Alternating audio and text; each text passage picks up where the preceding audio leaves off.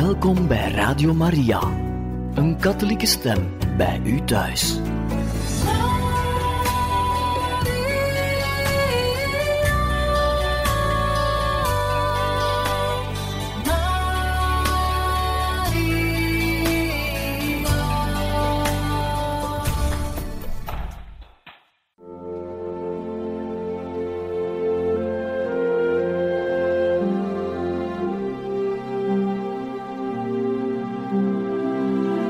Beste luisteraars van Radio Maria, welkom bij het programma Catechismus. Een overweging bij de geloofschat van de kerk.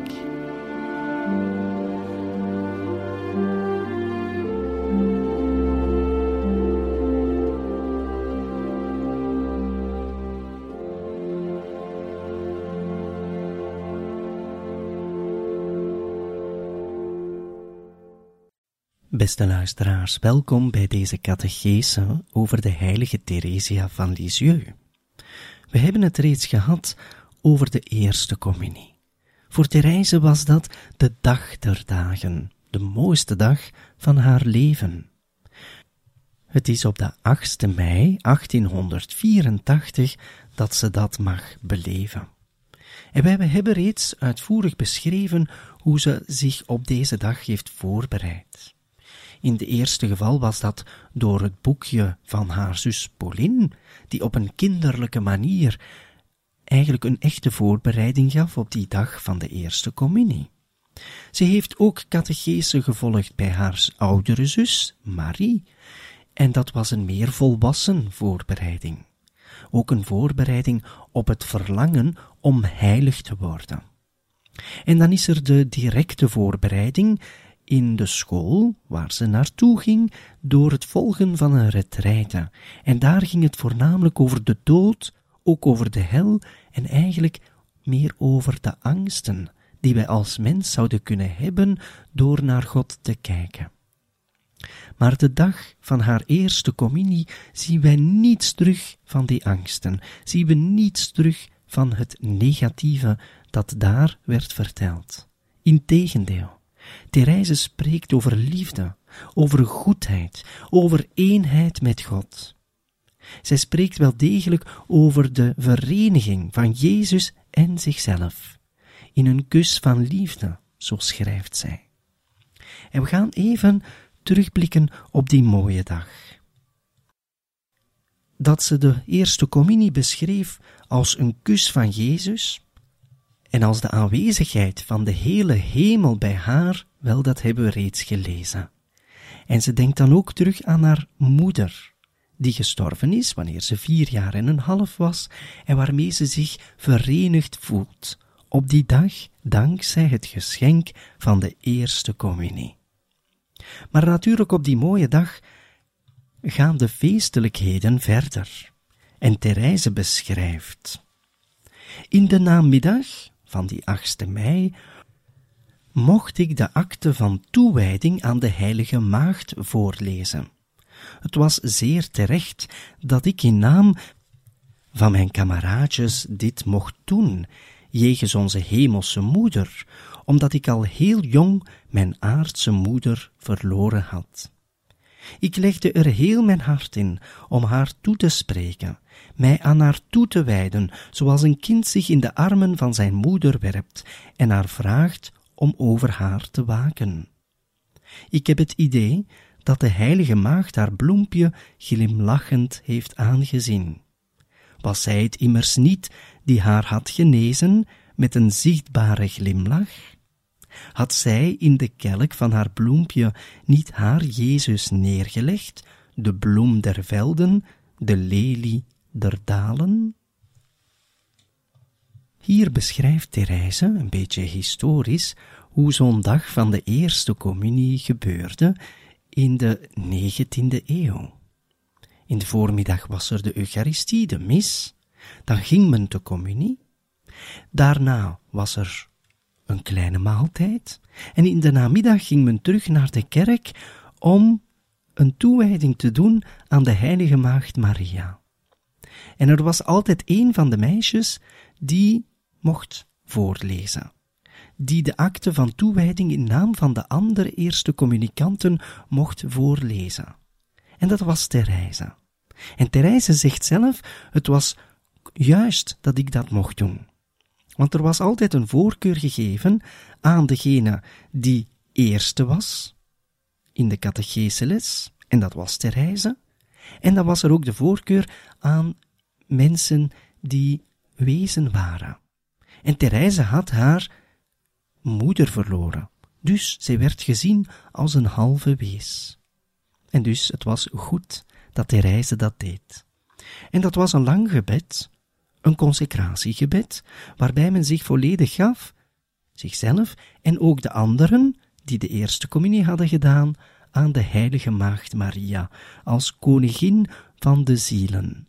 Men had in de voormiddag de koning van de ziel ontvangen, en nu gaf men zich ook aan de koningin.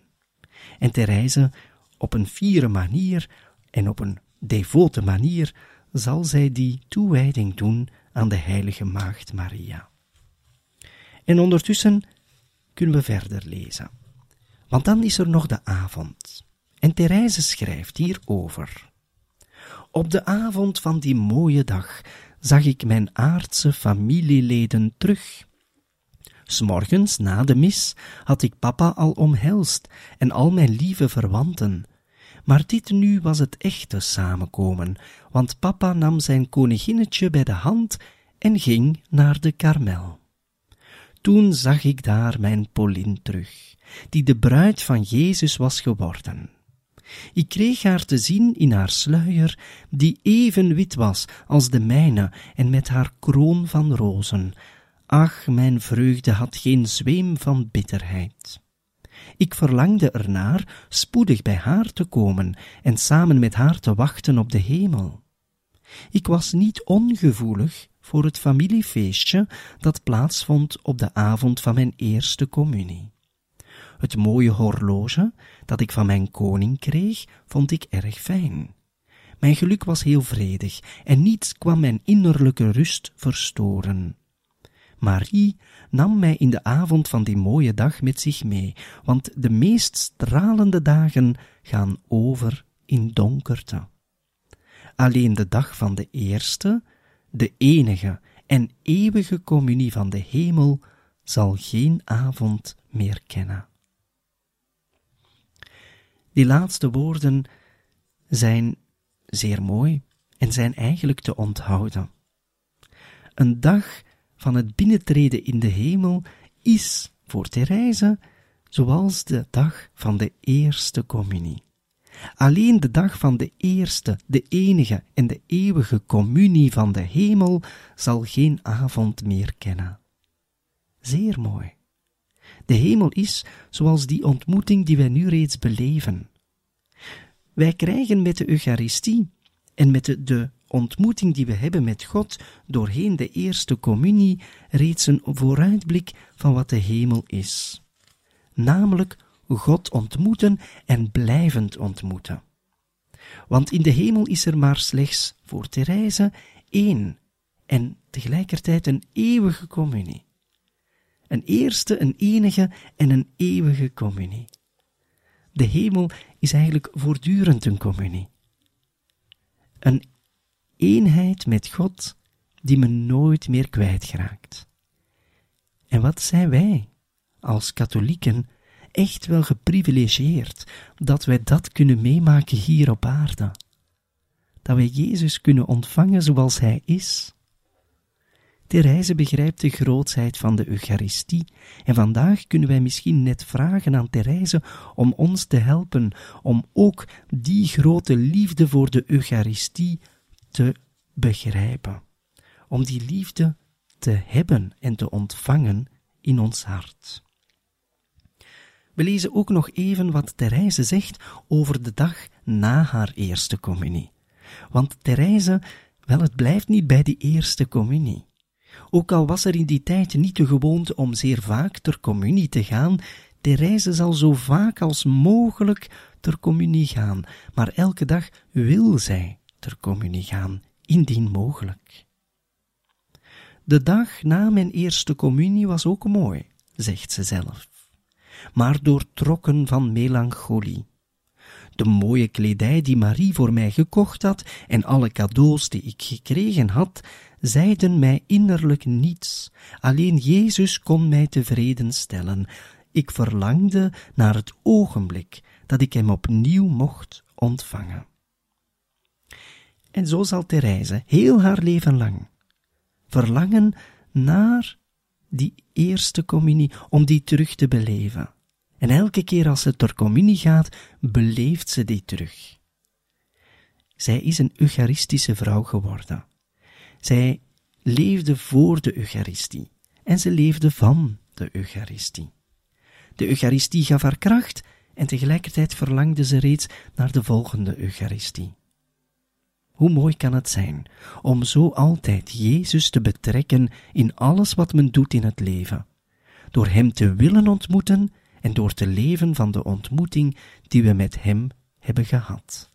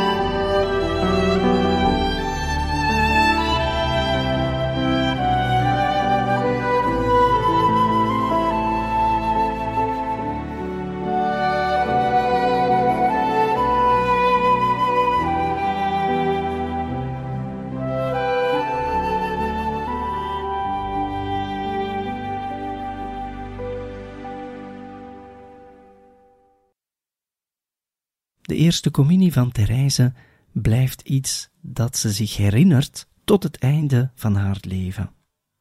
En we onthouden ook de volgende zin. Alleen Jezus kon mij tevreden stellen. Heel haar leven zal ze nu gekeerd zijn naar Jezus. Jawel, voor haar was het wel degelijk de mooiste dag van haar leven. En zo gaat het leven ook weer verder. En in het anderhalf jaar dat hierop volgt, dus vanaf 8 mei 1884 tot eind augustus 1885, zal zij in totaal 22 keer ter communie gaan. Voor ons is dat vandaag misschien niet zoveel, maar in die tijd was dat wel heel veel. En Therese zal het altijd bijhouden. Ze schrijft het op dat ze op die dag ter communie is gegaan. De eerste keer 8 mei. En de tweede keer wel, dat zal op de hoogdag zijn van de hemelvaart van Jezus. In dat jaar op 22 mei.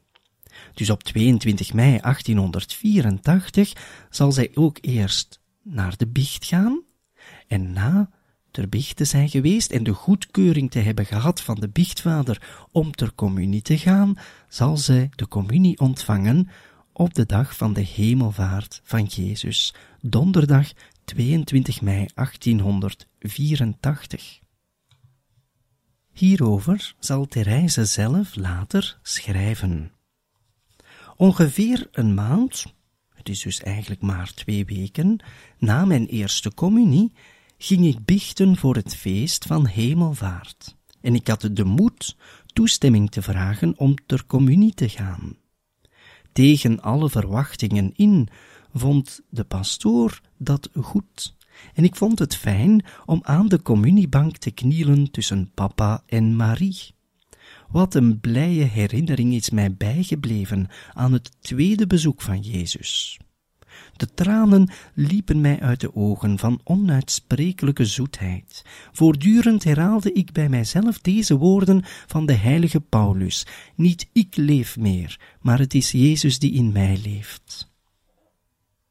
De heilige Theresia, en dat zullen we later merken wanneer ze zelf in de karmel gaat, heeft een voorliefde voor de heilige Paulus. Waarschijnlijk omdat de heilige Paulus die grote missionaris is, die de wereld afloopt om het evangelie te verkondigen. En Therese, ook al zal ze zich opsluiten in de karmel, heeft datzelfde verlangen, om Jezus bekend te maken zoals ze zelf Jezus kent. En Paulus heeft dat gedaan. En wanneer Paulus schrijft dat hij niet meer leeft, maar dat het Jezus is die leeft in hem, wel, Therese neemt die woorden, neemt die zin voor zichzelf. Ook zij beleeft haar communie, nu haar tweede communie, op die wijze. Zij gelooft echt in die aanwezigheid die opslorpend is. Jezus neemt alles mee. Jezus komt in het hart. En ze schrijft verder. Sinds die communie werd mijn verlangen om de goede God te ontvangen groter en groter. Ik kreeg toestemming om op alle belangrijke feesten ter communie te gaan.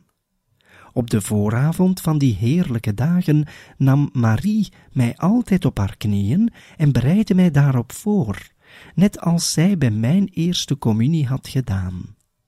Ik herinner mij dat zij eens sprak over het lijden, en zij zei toen dat ik waarschijnlijk niet langs die weg zou hoeven te gaan, maar dat de goede God mij steeds zou dragen als een kind.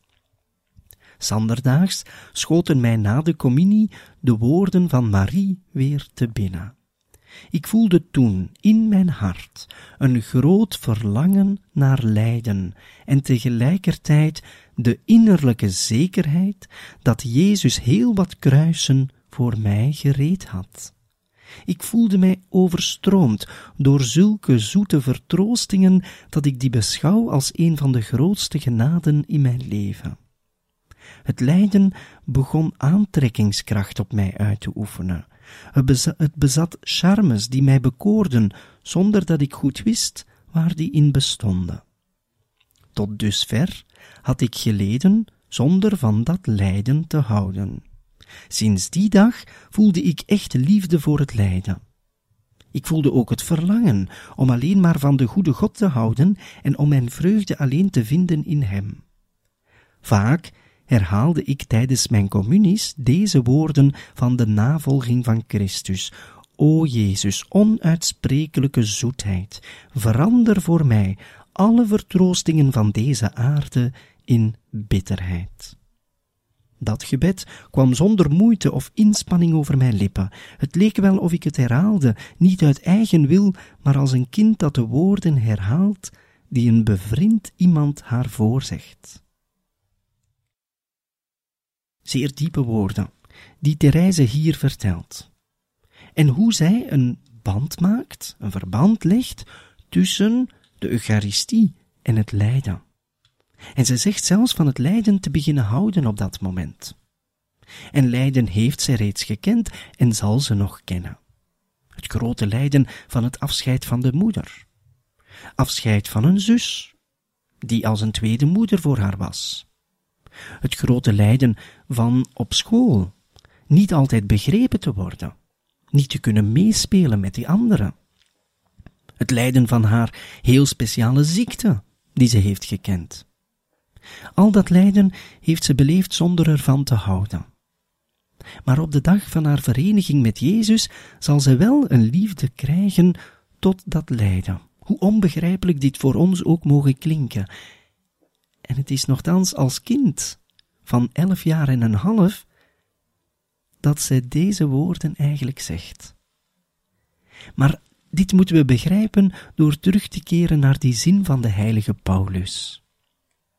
Niet ik leef meer, maar Jezus leeft in mij.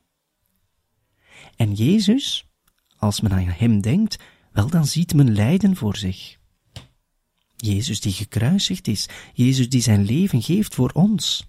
En als daar de liefde naartoe gaat, ja, dan wordt men geconfronteerd met lijden. Men moet dat lijden zeker niet opzoeken. Men moet er zelfs op zich niet van houden. Therese zal dat wel doen. Er zijn andere heiligen die het omgekeerde zeggen. Laten we dat voor alle duidelijkheid ook zeggen. Zoals de heilige Bernadette, die op een dag zal zeggen: Mijn patroon, en dat is de heilige Bernardus, hield veel van lijden. En Bernadette voegt eraan toe: Maar ik niet. Maar dat wil niet zeggen dat ze het allemaal draagt, wat ze ontvangt van moeilijkheden. En zo moeten we ook kijken naar Therese.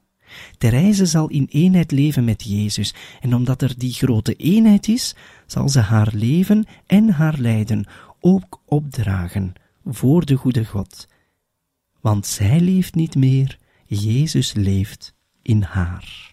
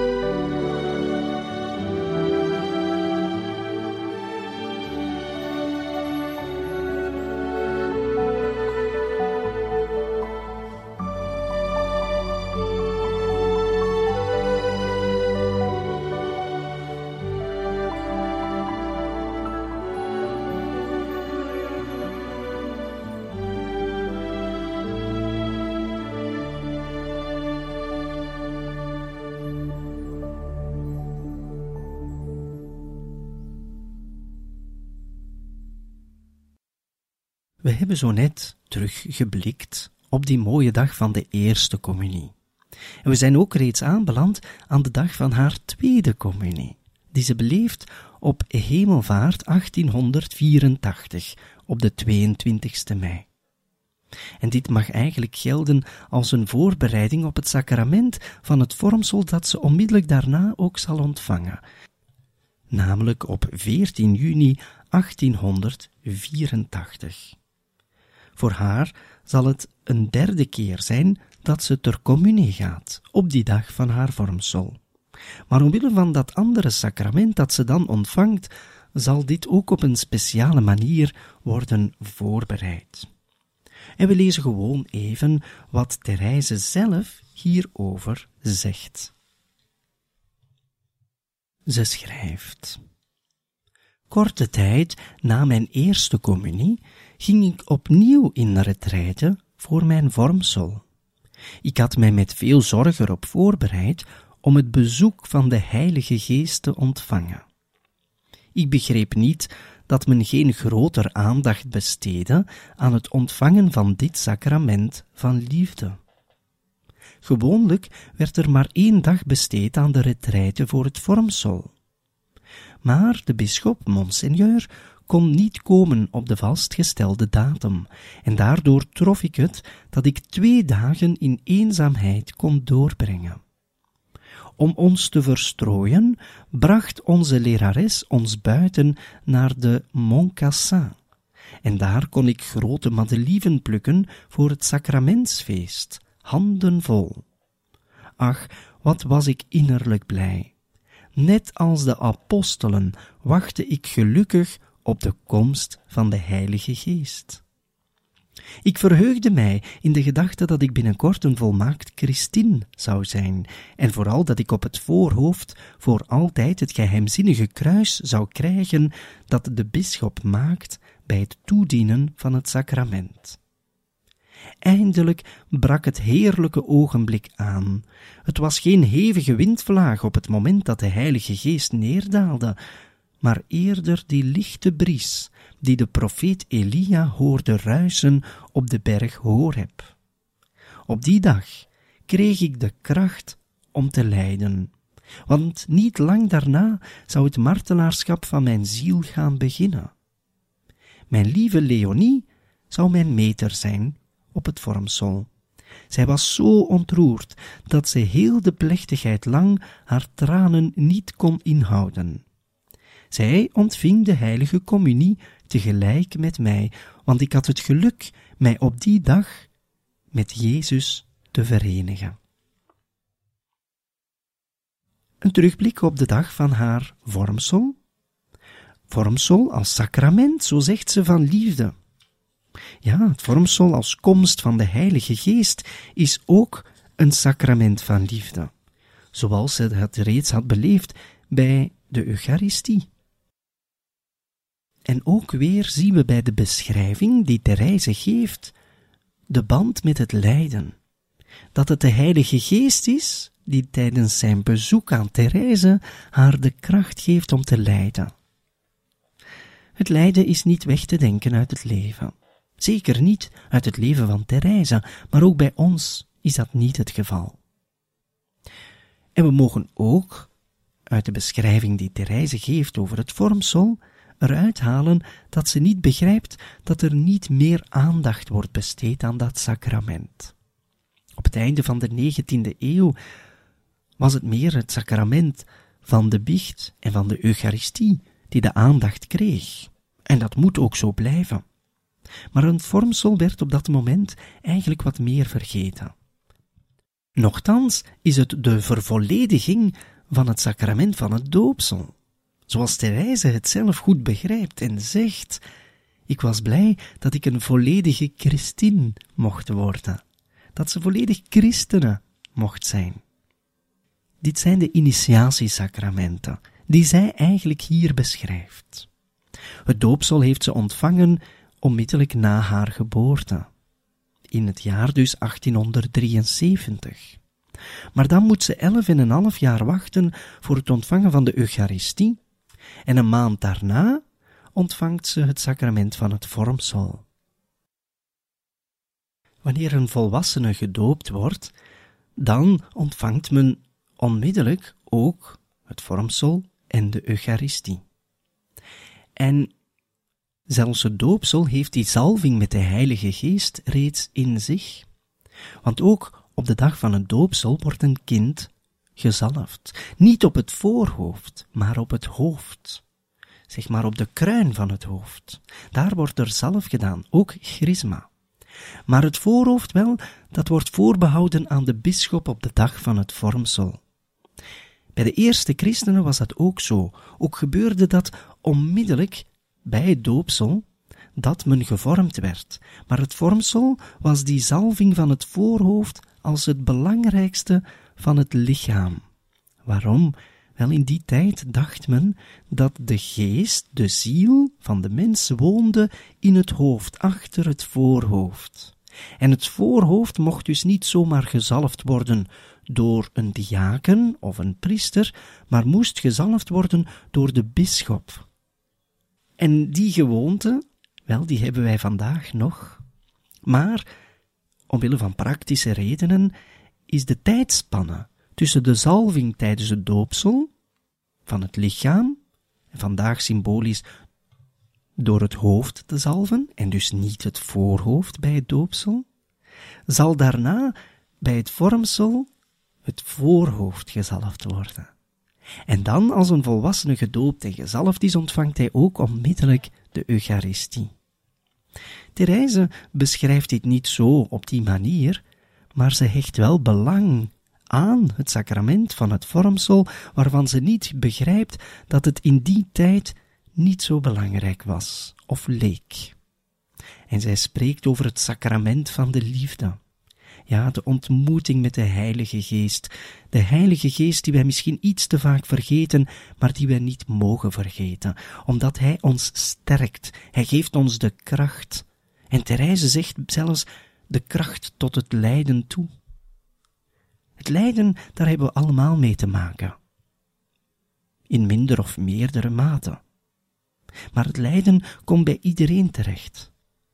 En het is op dat moment dat we zeker de Heilige Geest moeten aanroepen. Geef ons de kracht, geef ons die liefde om te kunnen verdragen en ons zo voor te bereiden op het gelukzalige van de hemel. De hemel die Therese beschouwde als de ene, de unieke en de eeuwige eerste communie. Zeer mooi allemaal, wat Therese als kind van 11, 12 jaar ons reeds kan aanleren. En hoezeer wij kunnen groeien ook in dat vertrouwen op die goddelijke aanwezigheid in de sacramenten. En zo besluiten we deze terugblik op de eerste communie van Therese en op het ontvangen van het vormsel dat daarna ook onmiddellijk gebeurt. En we zijn zo aanbeland aan 14 juni 1884. Therese is 11 jaar en een half. En wat daarna gebeurt, wel, dat zien we bij een volgende catechese.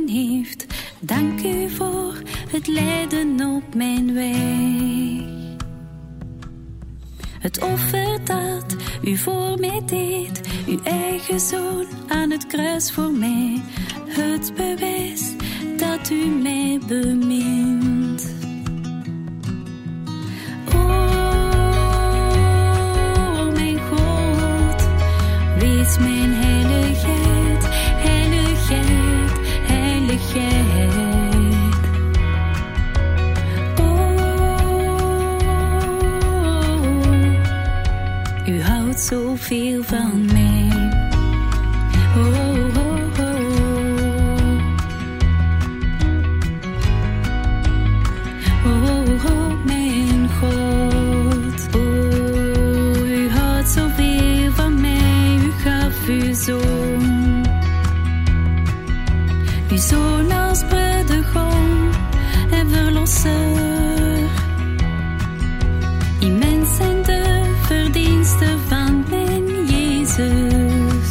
O, Oh, ik ben een kind van God, u schenkt dit allemaal.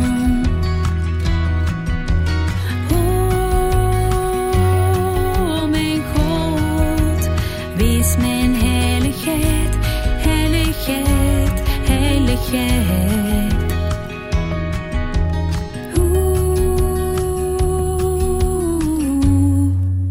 U houdt zoveel van mij.